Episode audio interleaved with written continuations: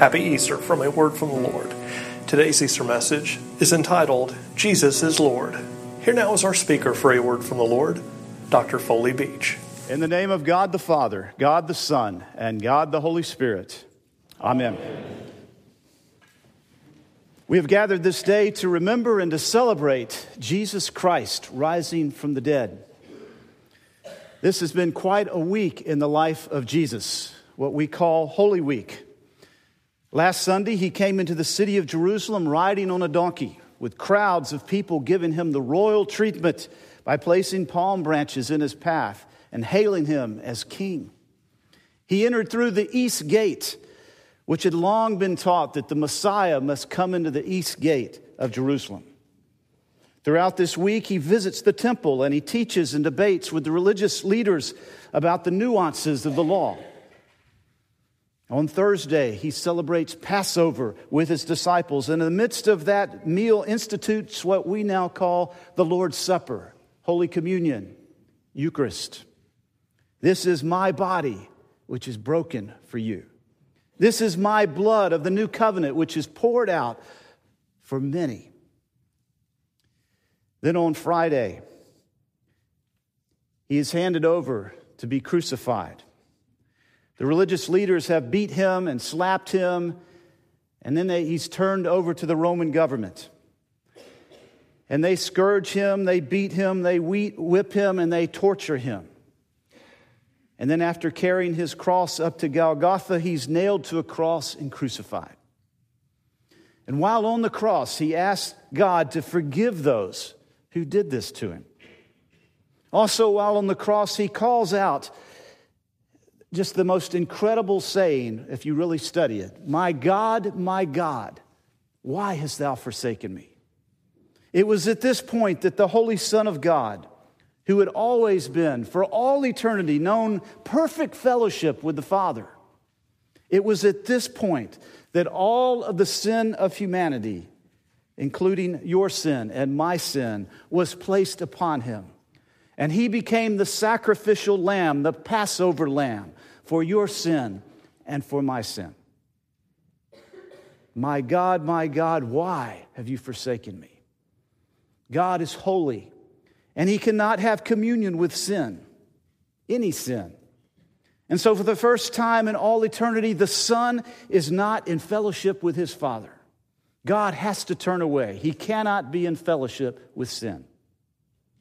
And I believe the physical suffering he went through on Friday, as bad as it was, was nothing compared to the spiritual and emotional suffering he went through when, for the first time in all eternity, he is not in relationship with his Father. A few minutes later, he cries out, It is finished. It's completed. It's accomplished. The Greek word here means complete. It was used by marathon runners after they'd complete the big famous marathon. It is finished. Jesus has finished the work he has come to do. And then he yields up his spirit and he dies. For all of Friday, the rest of Friday, nothing. For all of Saturday, nothing. His disciples and followers are devastated. His disciples and followers are shell shocked. They don't know what to do. Their leader and friend is gone. The soldiers might be coming for them next. They left their families and their jobs to follow him. They'd given up everything to become his followers. And now they had just witnessed him dying, the brutality of a Roman death sentence. Jesus is dead. Early Sunday morning, some of the women go to the tomb to perform the customary uh, burial custom of anointing with spices the body to make sure it had been prepared properly. And when they arrive at the tomb, someone had removed this huge big stone which had been rolled against the opening, which was normal for that day. It had also been sealed by the Roman guards.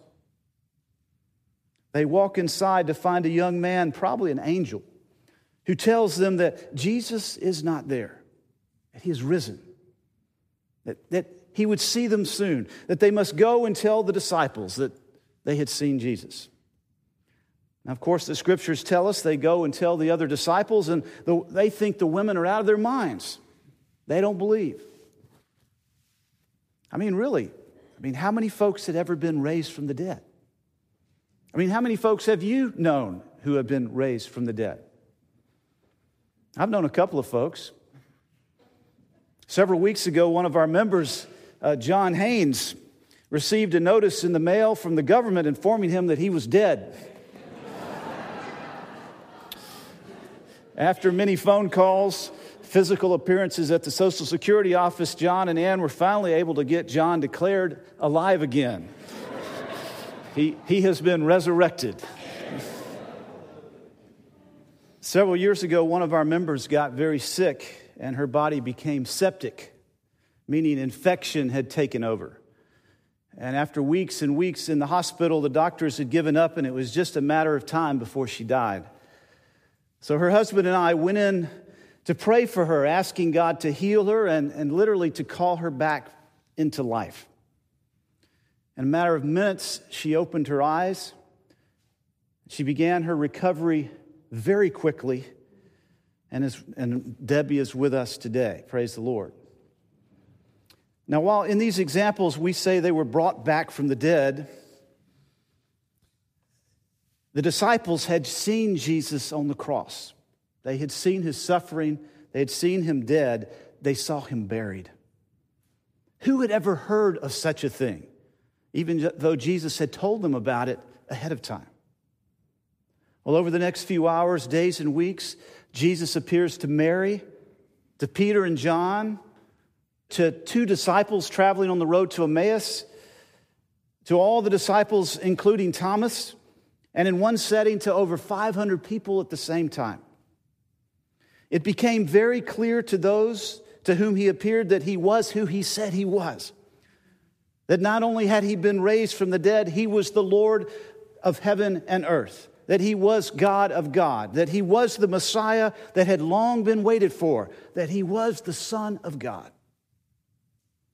And rather than the Messiah being an earthly kingdom leader like they expected, the Messiah was a spiritual kingdom leader. And now, amidst the physical world that we can see, touch, and hear, we can now have access to the spiritual world, which communes with the living God who is spirit.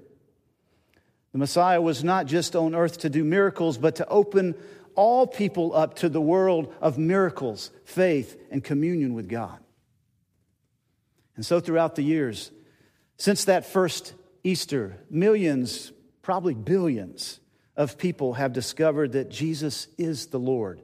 They've entered into a dynamic, vital, alive relationship with Him. Their lives have been transformed. Their sins have been forgiven. They can commune with God. Their prayers are answered. And God walks with them day by day and moment by moment. Some express it in a quiet dignity. Some express it by shouting from the housetops, right? and some just begin to walk it out in their lives. But for those of us who have found this story not just myth or legend, Jesus is not dead, he's alive. Jesus is not just some historical figure to us, he is alive. Jesus is not just some storybook figure to us, He is alive. Jesus is not just some cosmic dude to us, He's alive. Why? Because we know Him. Our sins have been forgiven, and we have that peace which passes all understanding. Do you know Him this way? Are you in relationship with Him? Are your sins forgiven? Do you have inner peace which comes from the presence of the Holy Spirit? Jesus is alive, and Jesus is Lord, and He wants you to know Him. Well, I believe not only is Jesus alive, but during this week, which we call Holy Week, I believe He's left us a pattern on how to live the Christian life. The more and more I walk with Him, and for me, it has now been intentional for over 44 years. Can't believe that, 44 years. I'm coming to the conclusion that what Jesus did during Holy Week is the pattern for living the abundant Christian life. If you want to be filled with the Holy Spirit day in and day out, to know His presence, to know His power, to know His purpose in your life, then you must walk Holy Week in your life as well. Jesus said, I've come that you might have life and have it more abundantly. But we must walk His walk. What did Jesus tell His disciples they must do if they wanted to follow Him? Do you remember? In Matthew 16 24, 25. If anyone would come after me, he must deny himself and take up his cross and follow me. In Mark 8 34, if anyone would come after me, he must deny himself, take up her cross, and follow me. In Luke 9:23, if anyone would come after me, he must deny himself and take up his cross daily and follow me. You would think we would get it, but we miss it. If we desire to follow Jesus, we must deny ourselves, take up our cross daily, and follow him. Now, I know this doesn't sound all warm and fuzzy on Easter like we want it to, with the Easter bunny and all of that kind of thing. But remember what Jesus said in John 12, 24. Truly I say to you, unless a grain of wheat falls into the earth and dies, it remains alone. But if it dies, it bears much, much fruit. And yes, he was talking about himself, but he was also talking about a spiritual principle of life. The apostle Paul makes it personal in his letter to the Galatians. Galatians 2:22 he writes, "I have been crucified with Christ. It is no longer I who live, but Christ who lives within me. And the life I live, I live by faith in the Son of God who gave himself for me." I, he says, have been crucified, and I no longer live. I. That's me, myself, and I. Me, look at living for myself, serving me. Some would call it the old nature. It's dead, he says. I have been crucified. It's dead. I no longer live. Now, I know this is not what some of you want to hear, but hang in there with me for a few minutes. You and I have been programmed by our culture to live for me, myself, and I. It's almost that to say what I'm saying is, is offensive, right? Why do you go to school? Me. Why do you get married? Me. Why do you get a job? Me. Why do you go to church? Me. Why do you make money? Me. Why do you drive the car you do? Me. Why do you live where you do? Me? Me, me, me. I, I, I. If you and I are really honest, I mean truly honest, most of us would have to admit the whole of our lives revolves around me, myself, and I. But I work so hard to provide for my family. Why? What's the real motive? But I work so hard to be there for my kids. Why? What's the real motive? But you wouldn't believe the amount of time I serve at church or at the soup kitchen or whatever it might be. Why? What's the real motive? We are so ingrained with this me thinking that we can't even see it in our lives. Here's how you can tell if you're breaking out of it do you know love in your life? Do you know joy in your life? Do you know peace in your life? Do you know patience? Do you know kindness and gentleness in your life? Do you know faithfulness in your life or self control? That's a huge one in our day. Do you know goodness in your life? The reason we don't have the love is I has not been crucified. The reason we don't have the joy is self has not been crucified. The reason we don't have peace is me has not been crucified. Paul understood it and he taught it. I have been crucified with Christ. It's no longer I who live. See, you and I must have a Good Friday, not just once, but day by day and moment by moment. Self must be dead and buried, it must stay on the cross. Oh, I don't like this, you say. well, I don't either. but unless we face the cross, we cannot have new life in us. For when we allow self to go on the cross, then God, through the Holy Spirit, raises us to the new life of grace. I've been crucified with Christ. It's no longer I who live, but Christ who lives within me. Christ himself literally comes and dwells in us in the person of the Holy Spirit. He literally takes up residence. And every time we die to self, he's raised to new life within us. Yes, we need to have a conversion, a time when we come to Jesus in our lives, but then day by day, moment by moment, we have to learn how to follow him. And it's a process. By denying ourselves and taking up our cross and following him. When we take up our cross, then the fruit of the Spirit can then manifest itself in our lives. Now, how does our culture tell us we can get love, joy, peace, patience, goodness, kindness, all the rest? How, how do they tell us? Good looks, nice things. You know, if I just had that car, if I just had that dress, if I just had that house, if I just had, you know, whatever it is. Money, how much is enough? You never have enough. Success, sex, pleasure, instant gratification, you know, you got to have it now. Parties, on and on, the messages we hear every day in the commercials and ads, we find, hear from our friends, our coworkers. All these things feed me, myself, and I. Sure, they may bring a moment of happiness until they become an addiction. And sadly, most sin becomes addictive. They can never bring real joy, they can never bring real love. I've been crucified with Christ. It's no longer I who live, but Christ lives in me. And the life I live, I live by faith in the Son of God who loved me and gave himself for me. Now, I know this is a tough message, but we need to hear it. Too many of us are being deceived. We're holding on to old grudges and wounds, all to defend self, and in the end, it leads to self destruction. We're working ourselves to the bones to get, to get, to get, all to feed self, and in the end, it's all empty.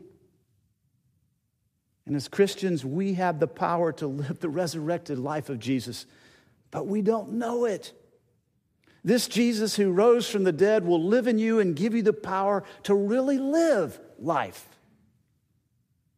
Listen to the words of 1 Peter, translated through the message. This is 1 Peter 4 1. Since Jesus went through everything you're going through and more, learn to think like him.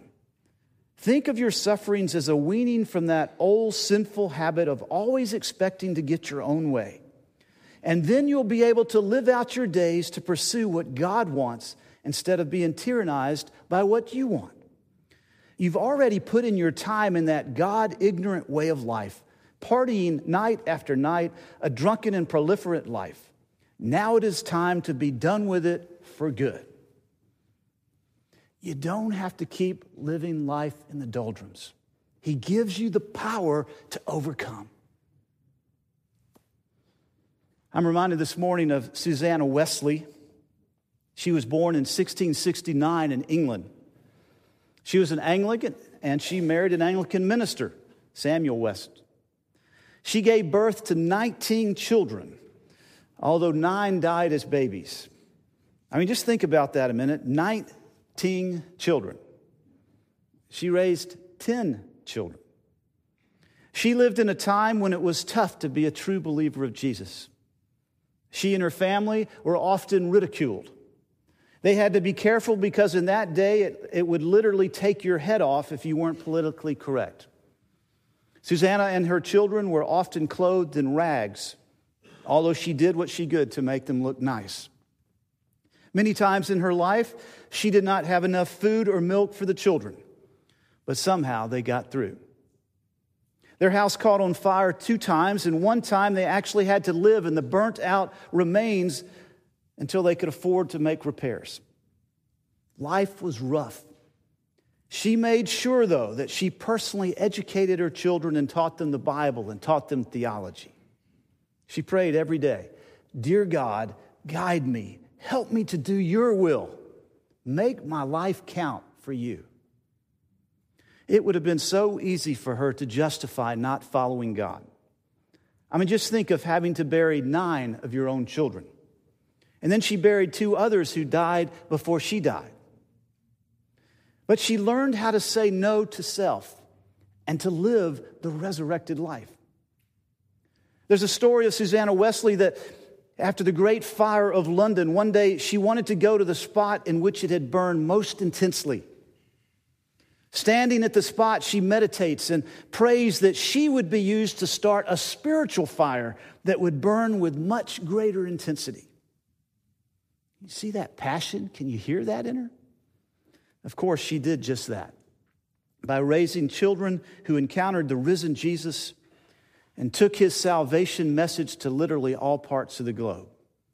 The most famous, two most famous of her children were John and Charles Wesley, whose Anglican Methodist societies formed what we now know as the Methodist Church. Charles contributed to the hymn we began the service with, verse 4 of Jesus Christ is risen today. Susanna Wesley died to self, and she changed the world. She lived the resurrected life. I would suggest to you this morning that it's time for some of us here to get with it. It's time for us to take up our cross and follow Jesus. It's time for some of us to die to self and to learn how to rise to the new life in the Holy Spirit. This is Easter. He's risen. And it's not just an historical event, it's a way of life. He died on the cross for the sins of the world. He has risen from the dead, not just for the forgiveness of sins, not just for the promise of eternal life, but also to give his resurrection power to all who take up his cross and follow him daily. So, brothers and sisters, I challenge you in the name of God follow him, take up your cross, and learn to follow him that you might live in the resurrection power of Jesus Christ. Let's pray together. Father, we thank you for loving us so much that you sent Jesus to live and to die and to be raised again on our behalf. And I pray for each one of us this morning, especially for the one who's sitting here and doesn't know you. And all of this is a foreign concept, that you, through the power of your Holy Spirit, would touch them and draw them to yourself. That they would come to know, not just the ability to know you, which is so important, not just to know how to have forgiveness of their sins, but to know the resurrection power of Jesus Christ in their lives. And this is our prayer for his honor and glory. Amen.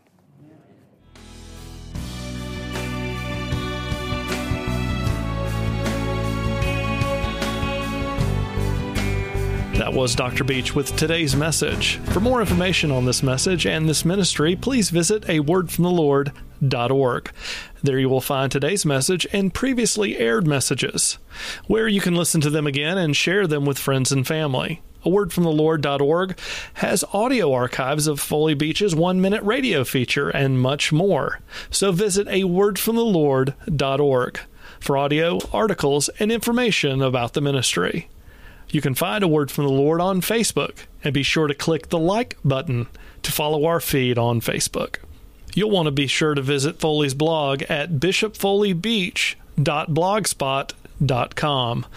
On the blog, you can read the many articles posted by Dr. Beach. Many of these blog entries are excerpts and full articles published in local publications.